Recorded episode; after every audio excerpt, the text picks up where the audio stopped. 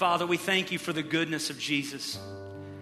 And Lord, it is so true that Jesus is good, but I would just confess, Father, it feels feels so so small in a sense to say that Jesus is good. Cuz he's better. He's better than anything. Anything this world would offer, anything that our hearts would want to supplement him with. Lord Jesus is just amazing. And Father, I pray that in our time of study today, you would deepen in our hearts the conviction that Jesus is good and better than anything else. Lord, we thank you for the good work Jesus has been doing and our brothers and sisters who are in Israel right now. Father, I pray as they are in Jerusalem on this Palm Sunday that you would be pouring out upon them blessing after blessing. May they encounter Christ and see his work, not only, not only as they look back at the history of that place, but as they look around at one another and see Jesus working in those people as well. Father, we pray that not only would you work in us and our brothers and sisters that are part of this church family, but the other churches of this community, pour out your spirit, that the people of God in Brevard County would be renewed with a work that only Jesus can do. Lord, we want to see revival in our day. Our world needs the work of Christ, the power of your Spirit in and through your people. And God, we would love for that to start here and now in this place, but it would breathe the joy of our heart if it started anywhere in this community and spread to us. And so I pray today that you'd be with Pastor Joshua Smith and True Life Church. May their gathering be filled with the Holy Spirit's work, and may they go into this community on mission with Jesus until Jesus comes again. Father, it's in Christ's name that we make our prayer, and all of God's people said, Amen. Amen. Thank you, church. You may be seated. If you have your Bibles, I want to encourage you to go ahead and turn to the Gospel of Mark, chapter 1. Mark, chapter 1. This morning we're continuing uh, our series that we've just begun on the Gospel of Mark. And before we look at our text, um, I just want to warm up our minds because we're going to have to do a lot of thinking this morning. And I'm going to warm up our minds by giving you a pop quiz. Don't you love when you come to church and the preacher gives you a pop quiz? Here you go. This is a brief quiz, it's only one question long. And I'm just going to ask that you would uh, refrain from answering out loud because it's probably not a good thing to cheat on a test in church. I'm just saying, it's probably not the best. So, let me ask you this question, and you think about your first response, your answer. Here's the question I have What did Jesus do to change your standing before God? What did Jesus do to change your standing before God? Here's one of the reasons why I asked that question. As someone who grew up in Christianity, my dad's a pastor, my grandfather was a church planter, spent a lot of time hearing preaching and teaching and really solid, solid gospel was planted into my life through my parents. As someone with that track record, I will tell you that for the majority of my life, my answer to that question would be something like this Jesus died on the cross to pay for my sins. Does that sound familiar to anybody? Yeah, well, here's the story. I, I, don't think I'm the only one who would have that as their initial answer because most of the people that I speak with, when I talk to them about Jesus, something that is very common knowledge and usually a pretty quick answer is that the thing Jesus did to change our relationship with God is that he died on the cross to forgive our sins. They say something very similar to that phrase. And I want you to notice that in that phrase, the focus is on the forgiveness that Jesus provides for us through the work he did in his death. And before all of you start pegging me as a heretic and throwing the Lord's Supper elements at me in rebellion, I want to just say this that's absolutely true. Okay, so that is absolutely true. Jesus, of course, died on the cross, and he did so as a payment for our sin so that we could be forgiven. Guys, there is good reason that on Palm Sunday morning we gather to celebrate that Jesus came into the city of Jerusalem on a mission to lay his life down as a sacrifice for our sins. But here's the point that I'm wanting to make it's not just the death of Jesus that changes our standing before God. The life of Jesus. And here's what I mean by that what Jesus did before he went to the cross to die.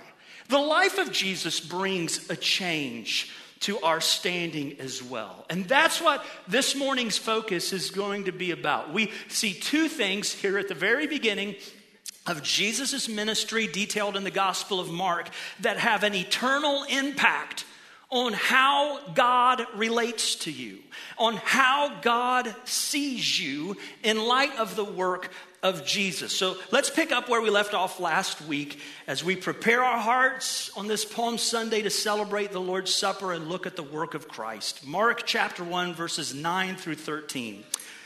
In those days, Jesus came from Nazareth of Galilee and was baptized by John in the Jordan.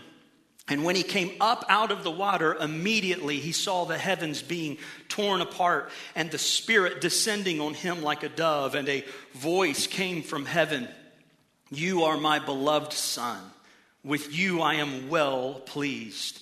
The Spirit immediately drove him out into the wilderness, and he was in the wilderness for 40 days being tempted by Satan.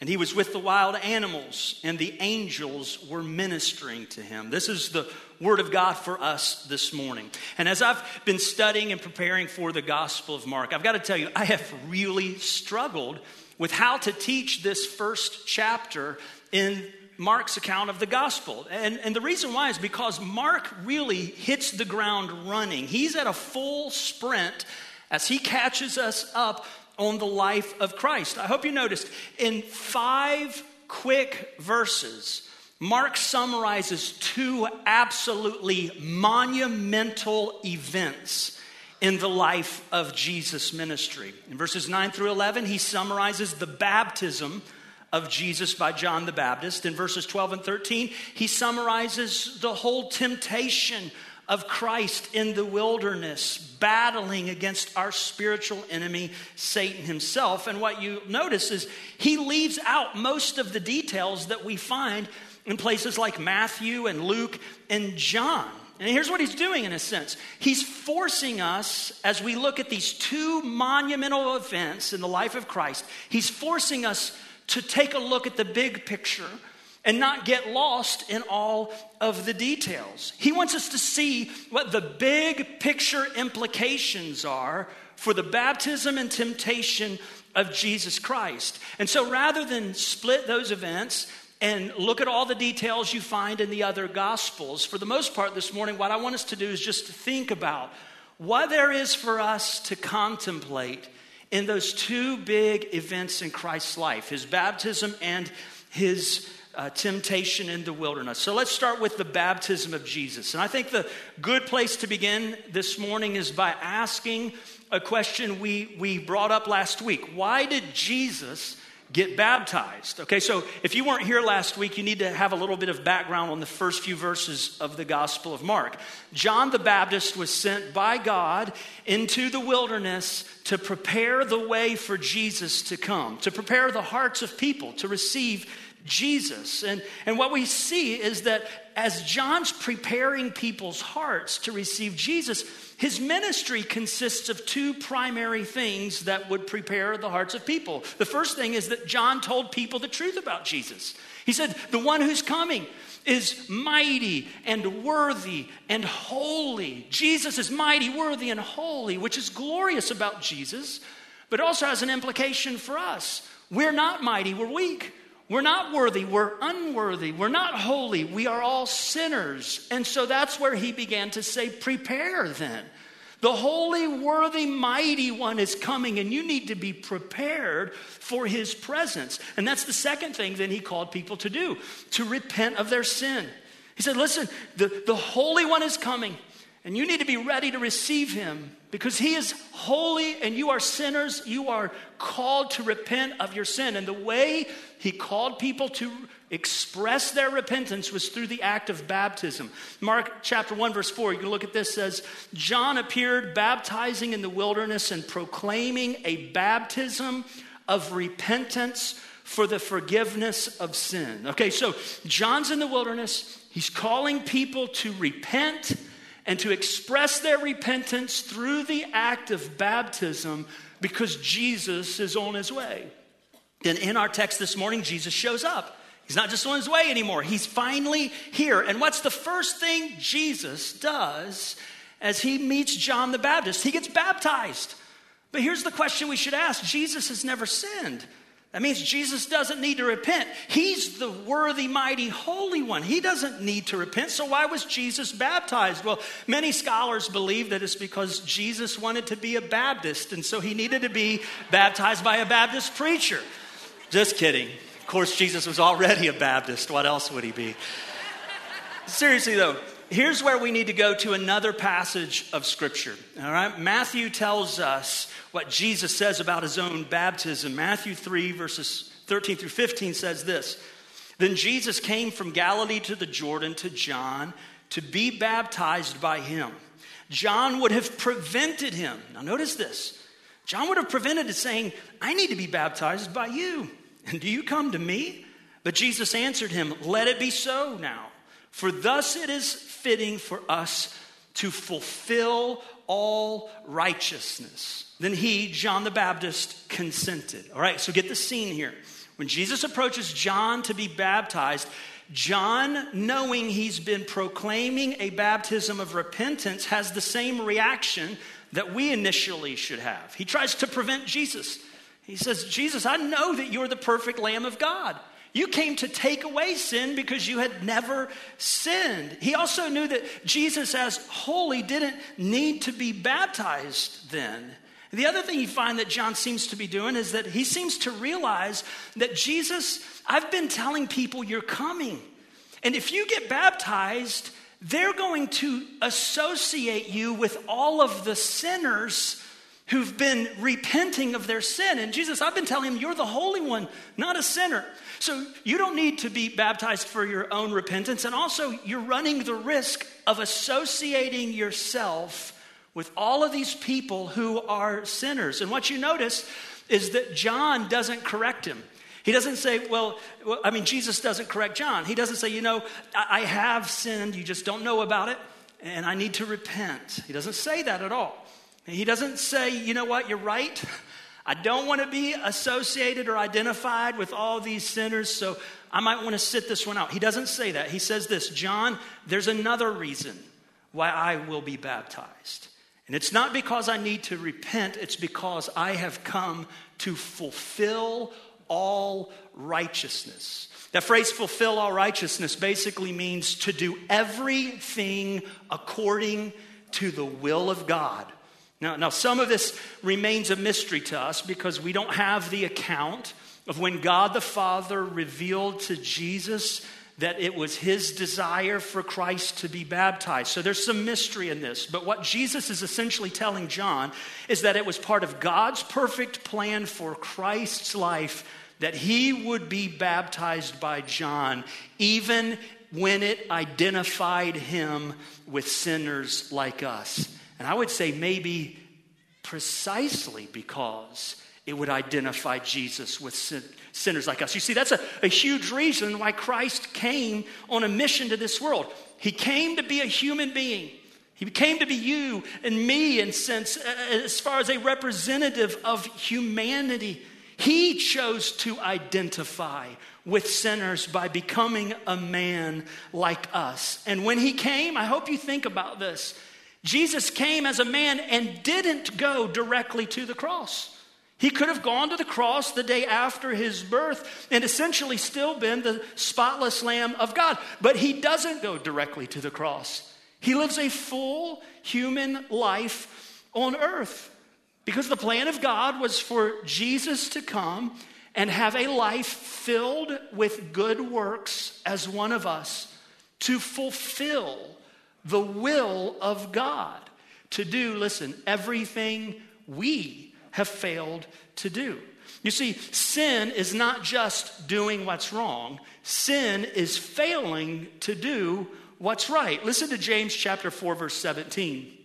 So whoever knows the right thing to do and fails to do it, for him it is sin. We call these sins of omission.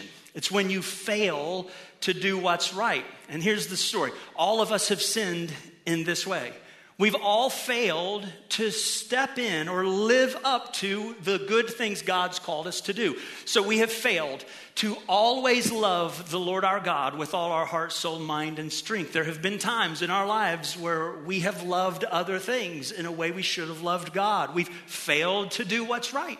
We failed to always love our neighbor as ourself. We've failed to live sacrificially. We've failed to be completely truthful. We have failed to be perfectly generous. We have failed to do the good things God has called us to do. So Jesus came to this earth as one of us to fulfill righteousness on our behalf. Okay, so it's fitting then that when Mark writes the good news about Jesus, his first chapter includes that the beginning of Christ's public ministry, his first public act, would be to do what's right as a fulfillment of God's will. That's why Jesus was baptized, to fulfill righteousness as one of us. And I want you to just think about how this connects with last week. As people were being baptized by John, it was an expression of their repentance. And repentance is sort of a, a twofold act. It's not just turning your back on something, it's turning your face to something. So they were saying, in essence, when they were baptized, I want to be done with sin and I want my whole life to be filled with righteousness, pure and clean in God's eyes. And that's essentially what Jesus was doing in his baptism as well. While he didn't have to repent of any sin, he was still making it clear his back was turned to sin, and his desire was to live a pure and holy, righteous life in the eyes of God, his Father. And he was doing what we were unable to do. We said we wanted when we repented. We said we wanted to be done with sin. Well, Jesus is fully and completely being righteous no longer or no not ever a part of sin. And that actually brings us back to our text because that's the that's the scene that we get as jesus expresses his desire for righteousness. Look at mark 1 verses 10 and 11 jesus is baptized to fulfill all righteousness. Look at and when he came up out of the water immediately he saw the heavens being torn apart are open, and the Spirit descending on him like a dove, and a voice came from heaven You are my beloved Son. With you I am well pleased. You see that? Jesus went under the water as an expression of his commitment to be holy and pure before God. And I think this is a really good place. I'll just step here for a moment. That's a, a, great example of why we're baptized by immersion. You see, it says that Jesus came up out of the water. In the original language, it's even more clear that it's talking about him having been under the water, coming up out of the water. And here's the reality when you get sprinkled, you're not coming up out of the water, right? Immersion is the mode of baptism because it's the example of Christ and the meaning of the word to baptize. But I kind of digress there. When Jesus came up out of the water, something happened that had not happened to the multitudes that John had been baptizing. What is it that happened?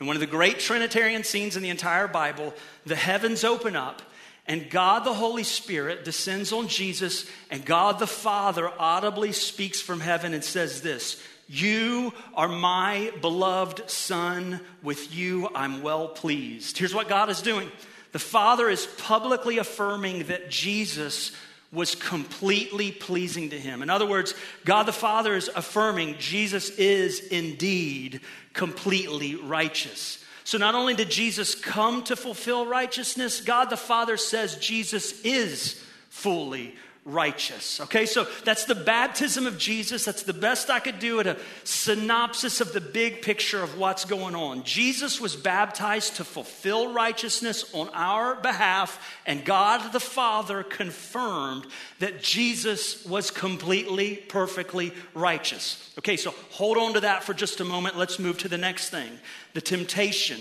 of Jesus. Right? We'll go through this fairly quickly. In verses 12 through 13, we're told that as the Holy Spirit empowers Christ, he sends him out into the wilderness to be tempted by Satan for 40 days. And then Mark doesn't give us any more of the details. He just says, This is what happened. And Matthew tells us that during that entire time, Jesus had been fasting. So he's physically weak. He's in an isolated and desolate place. He's the weakest in a sense that a man can physically and socially and maybe emotionally be.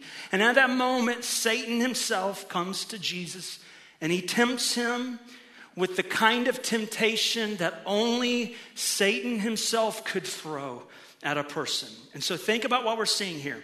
Jesus is fully a man, he's identifying with us. As a matter of fact, one of the reasons why we studied Philippians 2 before we started Mark was so that we could see that Jesus intended to live fully as a man by laying aside his rightful attributes as God so he could live fully as one of us. So Jesus goes into the wilderness, he's tempted, he's completely one of us, a man. And in a sense, what you find in, in this scene, and I don't have time to go down this road, but what you find is that humanity is getting a second chance. Remember how the Bible starts. Our first, our first parent, Adam, the first man, is in a garden and he's there being tempted by Satan himself. Satan is tempting Adam and he falls. That's how sin entered the world. But here we have Jesus by himself in the wilderness, enduring temptation. And unlike our father Adam, this new man, this Christ, doesn't do what's wrong. As a matter of fact, Hebrews 4:15 tells us this, for we do not have a high priest who's unable to sympathize with our weakness, but one who in every respect has been tempted as we are yet without sin. You see that Jesus came to identify with us. He's like we are in a sense. He's a man. He's a high priest who can feel what you feel when you're tempted, who knows what it's like to be weak, to be isolated, to feel and be alone. And that includes the fact that he faced every form of temptation that humanity is able to face, but Jesus never sinned. Right? So now put those two monumental events together. In the baptism and the temptation of Jesus, here's what we see we see Jesus came to fulfill righteousness, He came to do every good thing that God has called people to do. And he came to resist unrighteousness. He came so that he would not ever do the things that God has said we shouldn't do. He did those things identifying with us on our behalf. And guys, that's our big idea for this morning. Jesus came to fulfill righteousness and resist unrighteousness on our behalf. That's the big picture that we get in these monumental events in Christ's life. And that brings me all the way back to the pop quiz all of you've already forgotten about. The question What did Jesus do to change your standing before God? And if you didn't know how to answer that beyond, He died to forgive my sin. I want you to know we just found another thing that you did to affect and change your standing before God. You see, it's not just the death of Jesus that changes our standing, it's the life of Jesus. Let, let me say it this way. If you're trusting in Jesus, you're forgiven of your sin. And that's good, right? But listen, you are more than forgiven of your sin. You are counted to be completely and perfectly righteous in Christ. You are counted by God as though you have done every single thing that God Almighty has commanded you to do. Think of it this way Imagine that you had no record at all with God, right? You'd never done anything right, but you'd also never done anything wrong. You're kind of a zero on God's ledger. What'd your pastor preach about this morning? He said I was a zero on God's ledger and it didn't feel good. So you're at a zero, right? You've not done anything good or wrong. That's, that's not bad, but it's also not good. You're there at a zero. But imagine that you sin And that takes you to a negative 10 on God's ledger. That would be a bad thing. You're going in the wrong direction. You'd be in debt to God. What would forgiveness do? Well, the word forgiveness means to cancel a debt. Forgiveness would put you back at zero. And listen, compared to negative 10, I guess zero is a good thing, right? But, but, but if you have student debt that you've racked up in school and you get that debt forgiven, that's a, that's a good thing. Can you imagine that happening? Sorry, as a current event you should be aware of. But that won't buy you a house, right? That won't feed your family.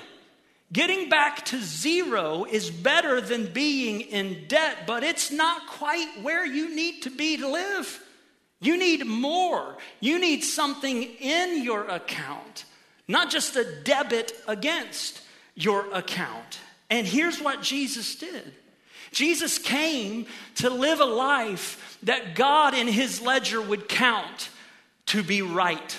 He deposited righteousness. Now, he wasn't just positive 10 or positive a million or positive Googolplex, which is what Mr. McCann, my junior high teacher, said was the largest number in existence. I don't know if that's right, but I, I think it's cool. Googolplex, this massive, infinitely righteous, Jesus came to live that life, to have that kind of standing with God. Now, what would happen if Jesus credited his righteousness to you?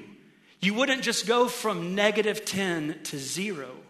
You would jump from negative 10 to Googolplex. And, and, my voice just changed, I think, and that's exciting. Maybe I'll sound like Adrian Rogers next week, but that's not the point. You find that Christ gives us his status, which does more than provide forgiveness, it provides full righteousness with God. You might want some Bible for me to back that up. Let me give you some. Romans chapter 5, verses 18 and 19 says this Therefore, as one trespass led to condemnation for all men, talking about Adam's sin that caused humanity to fall. So, one act of righteousness, the righteous life of Christ, leads to justification and life for all men. For by one man's disobedience, the many were made sinners. So, by the one man, Jesus' obedience, the many, look at this phrase, will be made righteous. Guys, through Christ's obedience, when you trust in Jesus, you are more than forgiven. You're justified. That word justified means to be counted as perfectly right in the sight of God. God looks at your life when you are in Jesus and he sees the full obedience of Jesus Christ. He looks at your life and he treats you as though you have lived the same life that Jesus lived. That's good news. That's more than forgiven. Listen to 2 Corinthians 5:21. For our sake he made him, Jesus, to be sin, who knew no sin, so that in him we might become the righteousness of God. Listen to me, friend. When you place your faith and trust in Jesus as your Lord and Savior, not only is your sin placed on Jesus so that it can be punished at the cross and you can be forgiven, Christ's perfect life is applied to you in a way that you become in the sight of God and on His spiritual ledger, you become the righteousness of God Himself. And friends, that is amazingly good news. Because of Jesus, you are not just at a zero in God's book. That means your Christian life isn't that Jesus got you back to square one, now you take it from here. It's not that you have to work and live and try to be pleasing to God or to be acceptable to God or to add your account in a way that God would be happy with your life. Let me put it a different way. As our holy God looks at you, what do you think he sees? What do you think he has to say? So, some of you don't want to think about that. When you think about a holy God looking at your life more than anyone around you, you know what you've done. You know the things you've thought. You know the desires you've had. You, you know that God sees and knows it all. He knows every thought, every intention, every word, every deed. And you don't want to think about what that God who sees it all would have to say about you, knowing all of your life. Let me, let me dig deeper into that. Some of, of the people in this room live with guilt over your past sins. Some in this room struggle to pray because you feel so inadequate. Some people work as hard as they can so they can try to get God to like them and avoid the feeling that God is upset, like an angry father with them. Some of us feel like we're so in debt to our past that we can't enjoy our present and we dread our future. There are people in this room, and I'm telling you, by the multitude, there are people in this room who have this overwhelming fear of the future. You have this dread. Like, even if things are going okay right now, surely the day is going to come when God will let it all fall apart. The other shoe is going to drop because I know what I've done. Some of us in this room feel insecure in all of our relationships because we've never felt completely wanted or accepted by anyone, let alone God. Some people in this room are tempted to give up on the Christian life because we feel our weakness. And day after day, it feels like we take one step forward and two steps back. And surely, though God has forgiven us, He must be tired of us now. Because there are a hundred other conditions in our hearts that stem from the fact that we don't understand this element of the gospel. But listen to me. If you are trusting in Jesus Christ as your Lord and Savior, do you know what God has to say about you? I'll tell you, it's what He said about Jesus. He says, You are my beloved Son. You are my beloved daughter, in you I am well pleased. Listen to me. Hear the voice of Almighty God, Christian. You're more than forgiven. God looks at you and he sees the righteousness of his own son. With you, God is completely pleased because of Jesus. With you, you don't have to earn his pleasure, you already have it. You don't need to improve your standing because you can't. With you, God is completely pleased. Just let that wash over you for a moment. Don't rush by it. If you are trusting in Jesus Christ, not because of anything you've done and not hindered by anything you've done, Almighty God is completely pleased with you. You are loved, you are accepted, you are the beloved of Almighty God, and you cannot do anything to add to that. So enjoy it. Rejoice in Jesus. God is pleased with you. What did Jesus do to change your standing with God? Before he died, he lived the perfect life you failed to die to live. And at the cross, he died the death you deserved to die so that you could be forgiven of all your sin and you would be perfectly pleasing with all righteousness in the eyes of God the Father. So, what do we do? Well, here's what we do we take two practical steps. First, we trust Jesus. If you've never placed your faith and trust in Jesus, friend, today is your day.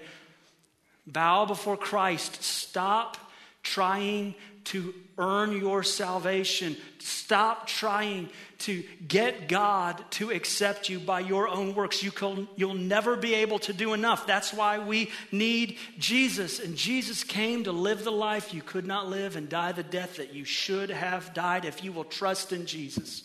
The promise of the gospel is you will be forgiven by the power of God, you will be restored to righteous standing in the eyes of God, and you will be filled with the Holy Spirit to live a life pleasing to God. Trust in Jesus, friend, if you've never come to Christ in faith. The second thing is this for those of you who are trusting in Jesus, thank God for his unspeakable gift. You want to know a great practical response to this truth this morning?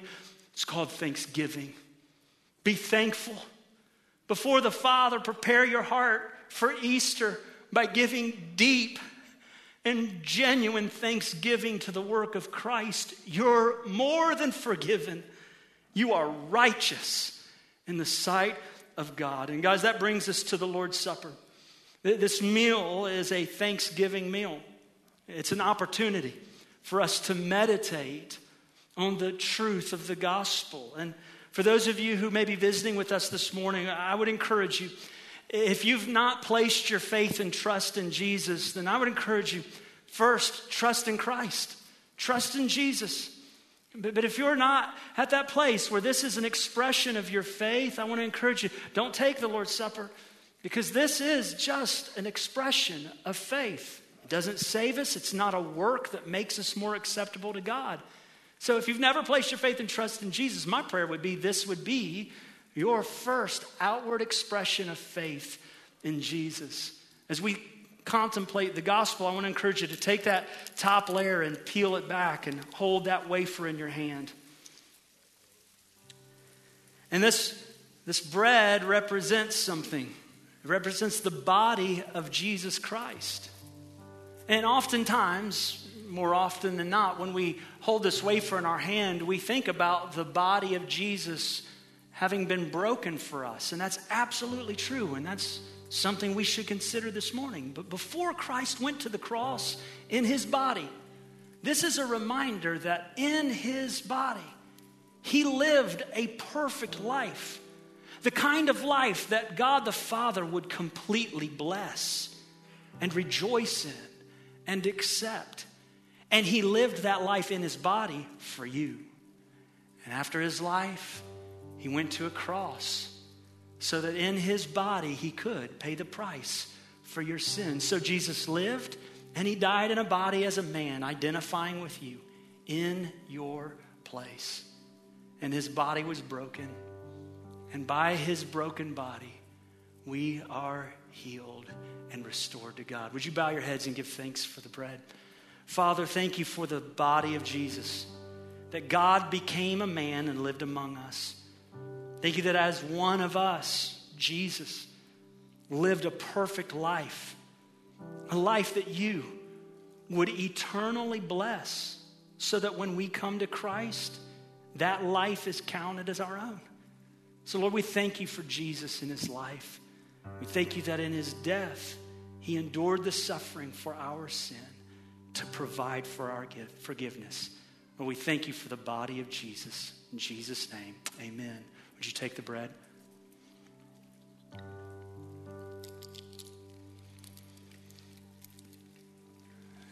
Peel back that layer that exposes the juice. This juice represents the blood of Christ. But remember when Jesus instituted the Lord's Supper with his disciples, he held the cup in his hand and, and he said that this isn't just my blood. He said, This is the new covenant that's in my blood. A covenant is an agreement between two people. And it's an agreement that's basically a promise, a promise for how those people will live in relationship to one another. And when Jesus, by his blood, established a new covenant, here's what he was doing he was establishing a new agreement between mankind and God for how God would relate to us. And how does God relate to us? He relates to us, listen, as though we're Jesus.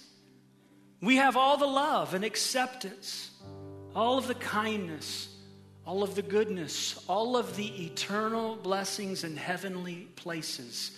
Because in Christ's new covenant, He made a way for God to agree to relate to us as though we're His son, we're His daughter, and in us He's well pleased. Would you bow your heads and give thanks for the blood of Christ? Lord, I want to thank you that Jesus on the cross as a sacrifice for our sin shed his blood. That without the shedding of blood, there's no remittance or forgiveness of sin. Thank you, we're forgiven by the blood of Christ. And Father, thank you. Blood of Jesus established a new covenant, a new agreement, a new relationship that you would relate to us as though we have all of Christ's righteousness because we do. And Lord, I pray that our hearts would be filled with thanksgiving for those who've been trapped in guilt and shame because of their past sin. Help them believe the gospel that they are perfectly pleasing to you because of Jesus. For those who work real hard to try and make you happy, help them to know that you're already pleased with them because of Jesus. Father, for those who can struggle at times to even pray because they don't feel deserving to be in your presence. Help them to believe the gospel that you are pleased with them already in Jesus. Lord, we thank you for the blood of Christ, for his perfect life, his sacrificial death, and his glorious resurrection on our behalf. We ask these things in Jesus' name. Amen. Would you take the cup with me?